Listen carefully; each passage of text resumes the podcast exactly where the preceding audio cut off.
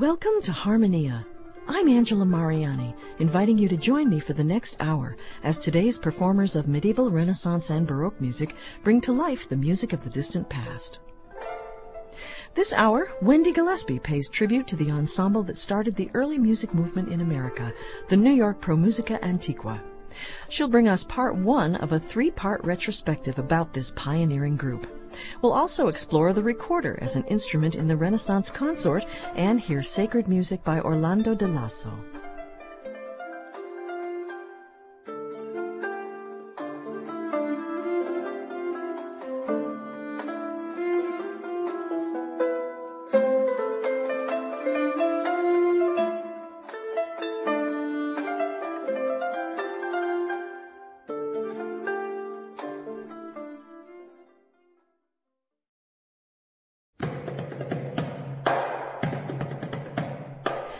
Take a look back in time to the year 1640. It's a pity that no works by the Swiss composer Esther Elisabeth Velkiers survive. Born in 1640 and blinded in a childhood accident, Esther didn't let that hold back her education. She learned to read with a wooden alphabet and studied language, philosophy, theology, and mathematics. She also took up music, and from contemporary accounts, we know that she was an adept singer and harpsichordist. We're more lucky in the music that's come down to us from another composer born in 1640, Carolus Hacquart. He's known for his set of ten sonatas collected in Harmonia Parnassia and for his Die Triumphierende Min or The Triumph of Love, a work which is sometimes credited as being the first Dutch opera. Love may have very well triumphed when in 1640 another German composer and organist, Franz Tunder, married Elisabeth Voigt. By the next year, the newlyweds had moved to Lübeck, where Tunder landed a job as organist of the Marienkirche. Franz and Elisabeth had five children. Their third child, Anna, eventually married Franz's successor at the Marienkirche, the famous organist Dietrich Buxtehude. Aside from marital bliss, 1640 was also the year of a bitter feud. Robert Ballard ran a printing business in France, and so did the Sanlecque family. But Ballard wanted a corner on the market and took the Sanlecque to court to try to get their printing rights revoked.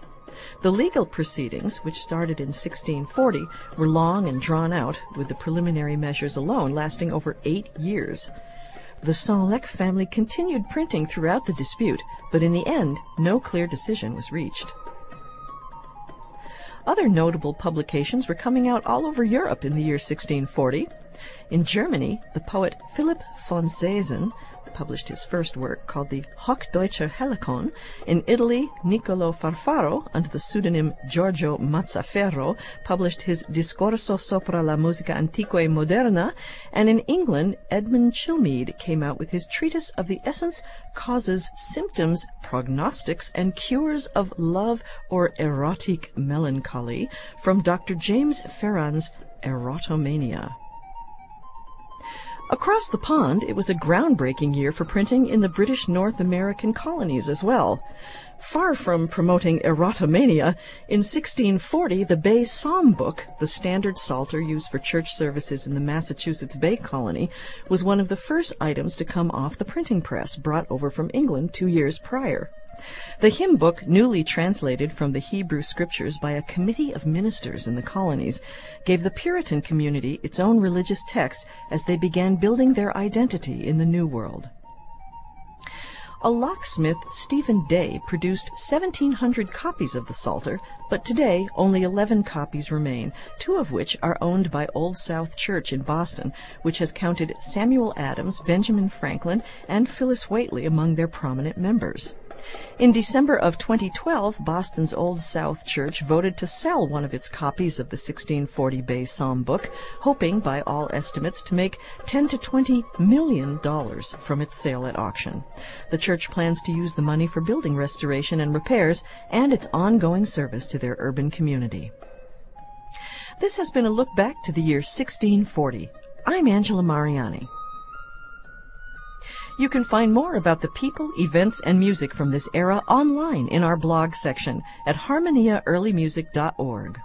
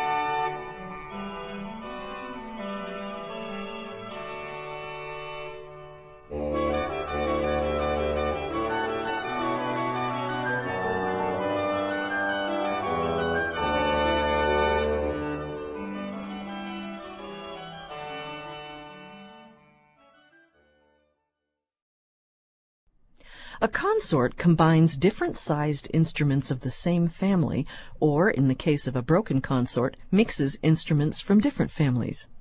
As part of an ongoing exploration of the Renaissance consort, here's a bit about the recorder. The recorder is believed to have been called by its modern name since the 14th century.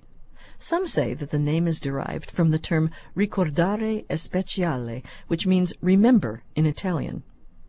Others claim that the name arose in England when the instrument was used to teach birds to sing. From the 15th century onward, the recorder became a popular accompaniment to dance music. For a bassa dance, a recorder player could improvise a counter melody above a long note cantus firmus. They would play in collaboration with similar melody instruments or as soloists.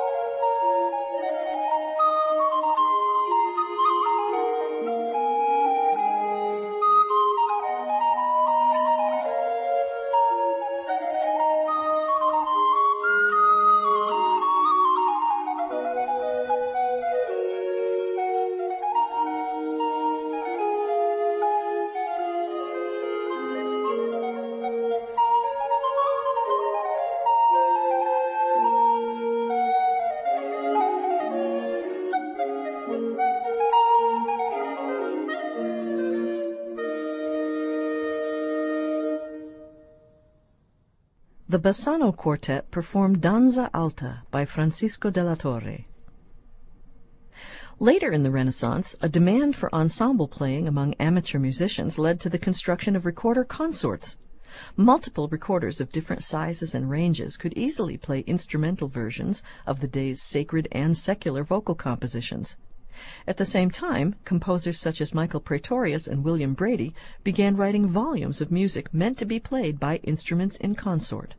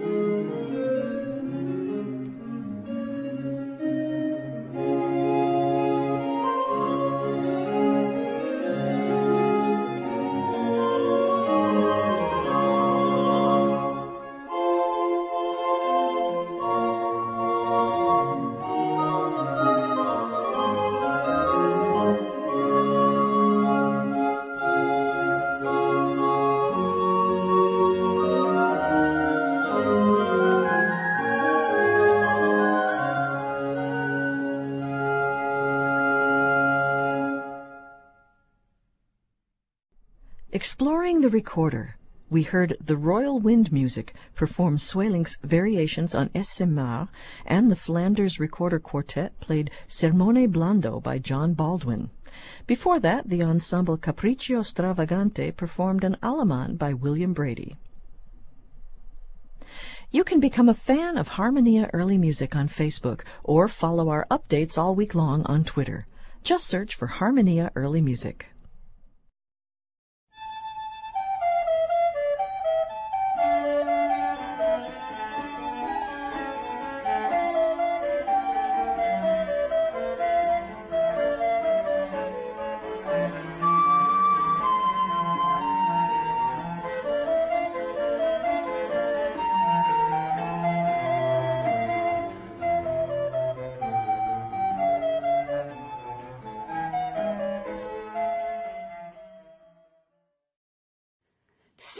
Years ago, on April 26, 1953, the New York Pro Musica Antiqua performed its first concert at the New School for Social Research in New York City.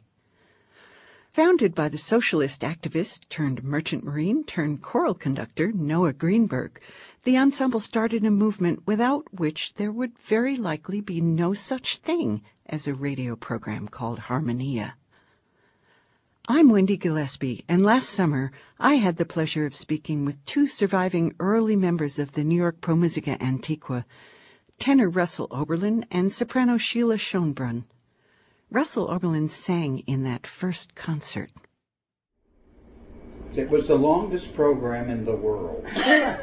we, as some young groups do, we sang and performed everything that we knew. You know, just I know my It first still could recital be- was like, like that. it could still be going on. you know. It, it may be it still was going on. something. One of the pieces the ensemble performed at that first concert was Adriano Banchieri's Festino nella sera de Giovedì Grasso, published in 1608. The madrigal comedy was also one of five LPs the New York Pro Musica Antiqua released in 1953 on Esoteric Records. Let's listen to a piece from that recording.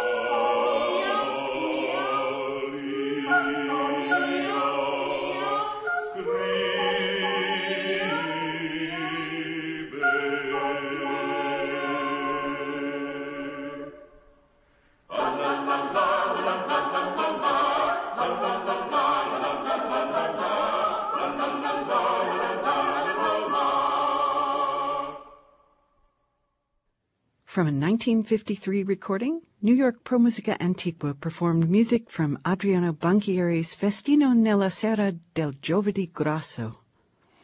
Banchieri's comedy is still amusing. Let's hear another version of the same piece, this time performed more than 40 years later and in the hands of some European musicians who interpret the music more loosely and add instruments to the madrigal. La zia Bernardina racconta una novella. Qui vi udrassi contar della gazzuola una ridiculosa e industre fola. Non avendo, non avendo trattenimento per far onore a compagnia si bella. Zia Bernardina, zia Bernardina, zia Bernardina, Bernardina, una novella.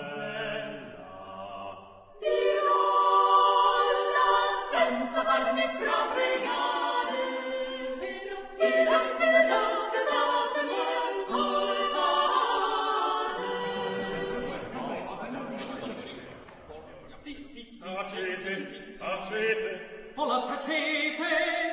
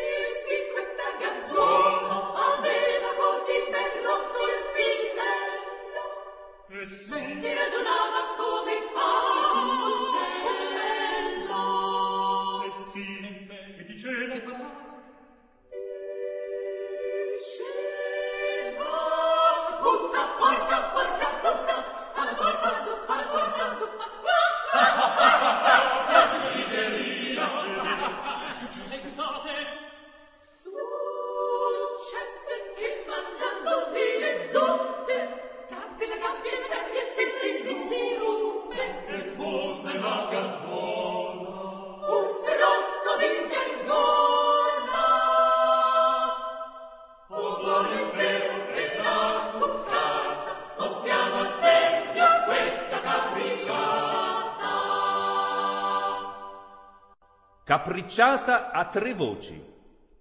Qui sode una spassevol barzelletta di certi cervellini usciti in fretta.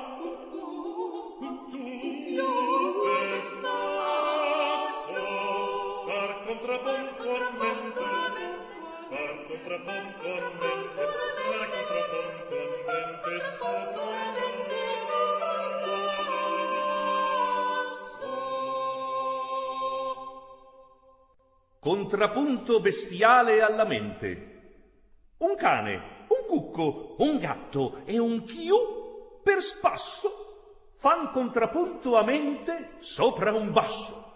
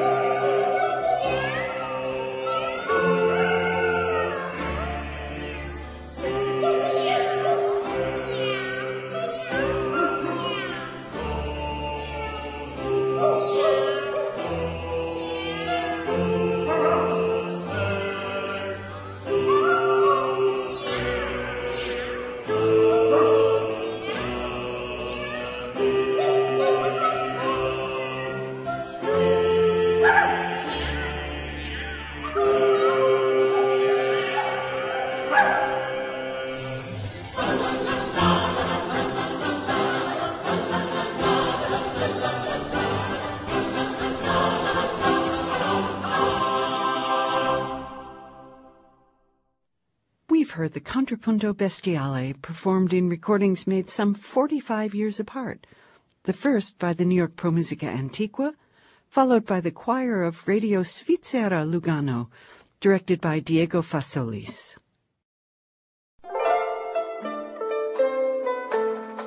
You're listening to Harmonia, a program of early music that comes to you from the studios of WFIU at Indiana University. Partial support for Harmonia comes from Penco Incorporated of Bedford, Indiana. Partial support also comes from Early Music America, publisher of Early Music America magazine, on the web at earlymusic.org. I'm Wendy Gillespie.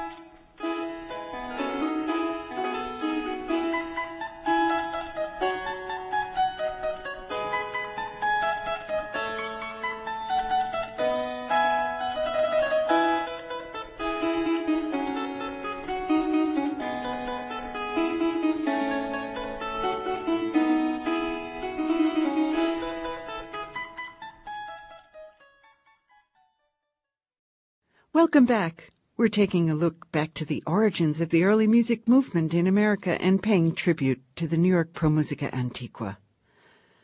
The New York Pro Musica Antiqua's original name took nearly as long to say as its first concert took to perform. Here is Russell Oberlin again. The name was finally decided upon, and it was the New York Pro Musica Antiqua with the St. Cecilia Players and the Primavera Singers. Whoa. It was an enormous thing. Well, over the years, those things were cut off. Cut off. Who do I It make the didn't check take- to? It didn't take very long, Yeah. you know, for them to realize that it was not a, not a very good uh, name for the group. After deliberation, the ensemble was called the New York Pro Musica Antiqua, later shortened further to the New York Pro Musica, began its 21 year journey with a mission to introduce the listening public to music that is now considered the core repertory of early music. Its director, Noah Greenberg, was an imposing and charismatic figure, an unforgettable presence on the stage, who conducted every piece in the concert, even those sung by a small vocal ensemble. Russell Oberlin said that they'd joke about how Greenberg would show up to conduct even when there were only four or five voices. Said Oberlin, we didn't really need all that, but he just wanted to do it. You can hear the entire conversation with Russell Oberlin and Sheila Schonbrunn on our website, harmoniaearlymusic.org. Let's listen now to some music of Henry Purcell from another 1953 New York Pro Musica Antiqua recording.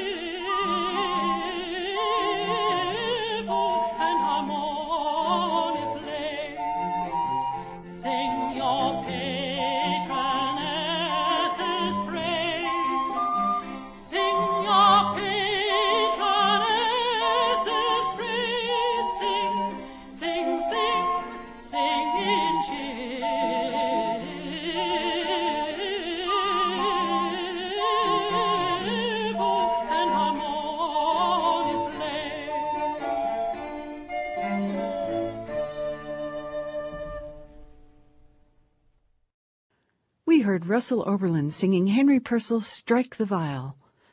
Though Oberlin sings in the range of the countertenor, it is interesting to note that neither he nor any other singer in the New York Pro Musica's history was a falsettist, as most well-known countertenors from Alfred Deller to Iestyn Davies are described. In contrast, listen to this recording of the same song performed by the countertenor and falsettist Andreas Scholl from a recording released by Decca in 2010.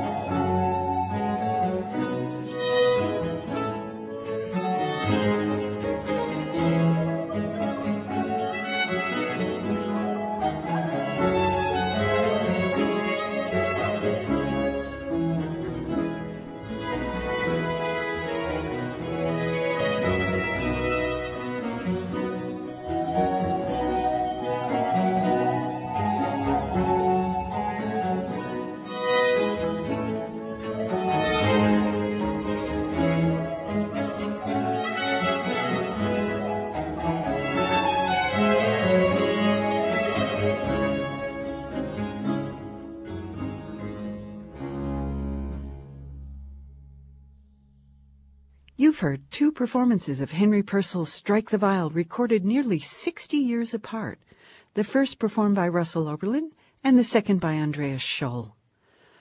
Both men are legends of the countertenor world, though Oberlin sang with a voice that is sometimes referred to as an Irish tenor, and Scholl is usually referred to as a falsettist.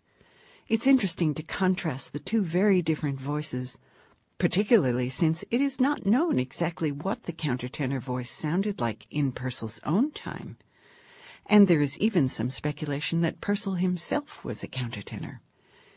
Isn't it interesting to contemplate the idea that the performance of early music is at least as much a reflection of its own time as it is a reflection of the time the music was composed? Join me next time for part two of our tribute to the New York Pro Musica Antiqua, in which we'll listen to the ensemble at the height of its international renown, as well as ponder the idea of authenticity. I'm Wendy Gillespie. You can find hundreds of archived episodes, playlists, and podcasts at harmoniaearlymusic.org.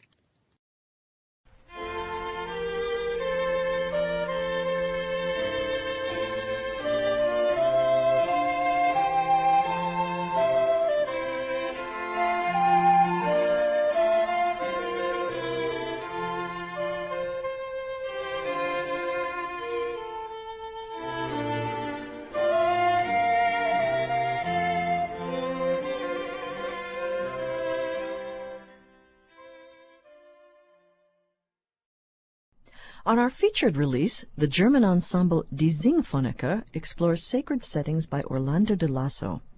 The ensemble's newest album, Hymnus, represents a rich period in Lasso's life, as well as a legacy of musical work for the Bavarian monarchy. In 1556, Lasso joined the court of Albrecht V, Duke of Bavaria, in Munich. By 1563, he had been appointed Maestro di Cappella. Lasso worked at the Bavarian court for the rest of his life. It was in the service of Wilhelm V, Albrecht's heir, that the composer began work on numerous hymn settings.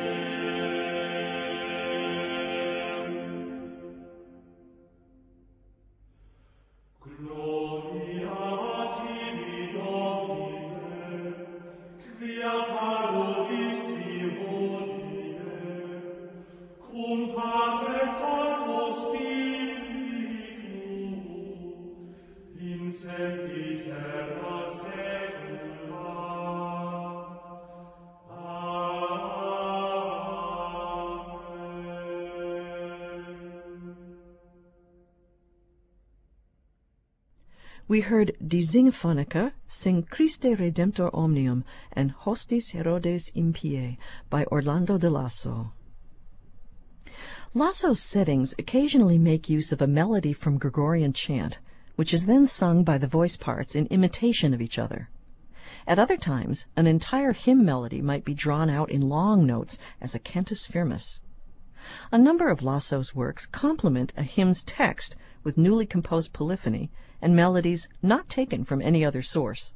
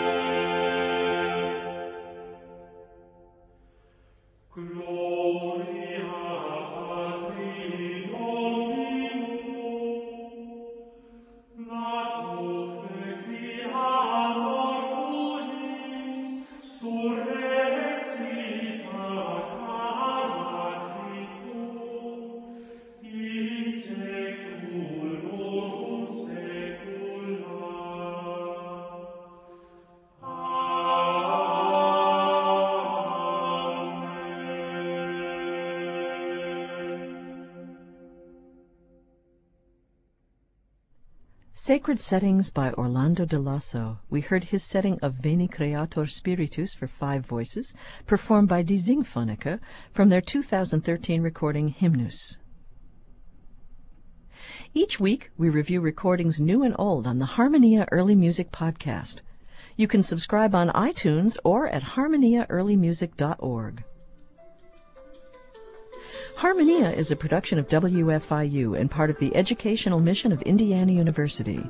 Additional resources come from the William and Gail Cook Music Library at the Indiana University Jacobs School of Music. We welcome your thoughts about any aspect of this program. You can leave a comment or question anytime by visiting harmoniaearlymusic.org and clicking on Contact. The writers for this edition of Harmonia are Laura Osterlin, Wendy Gillespie, and Janelle Davis. Thanks to our studio engineer Mike Pashkash and our staff, David Wood, John Bailey, and Anna Coogan. Additional technical support comes from KTTZ at Texas Tech University in Lubbock, Texas. Our producer is Luann Johnson, and I'm Angela Mariani, inviting you to join us again for the next edition of Harmonia.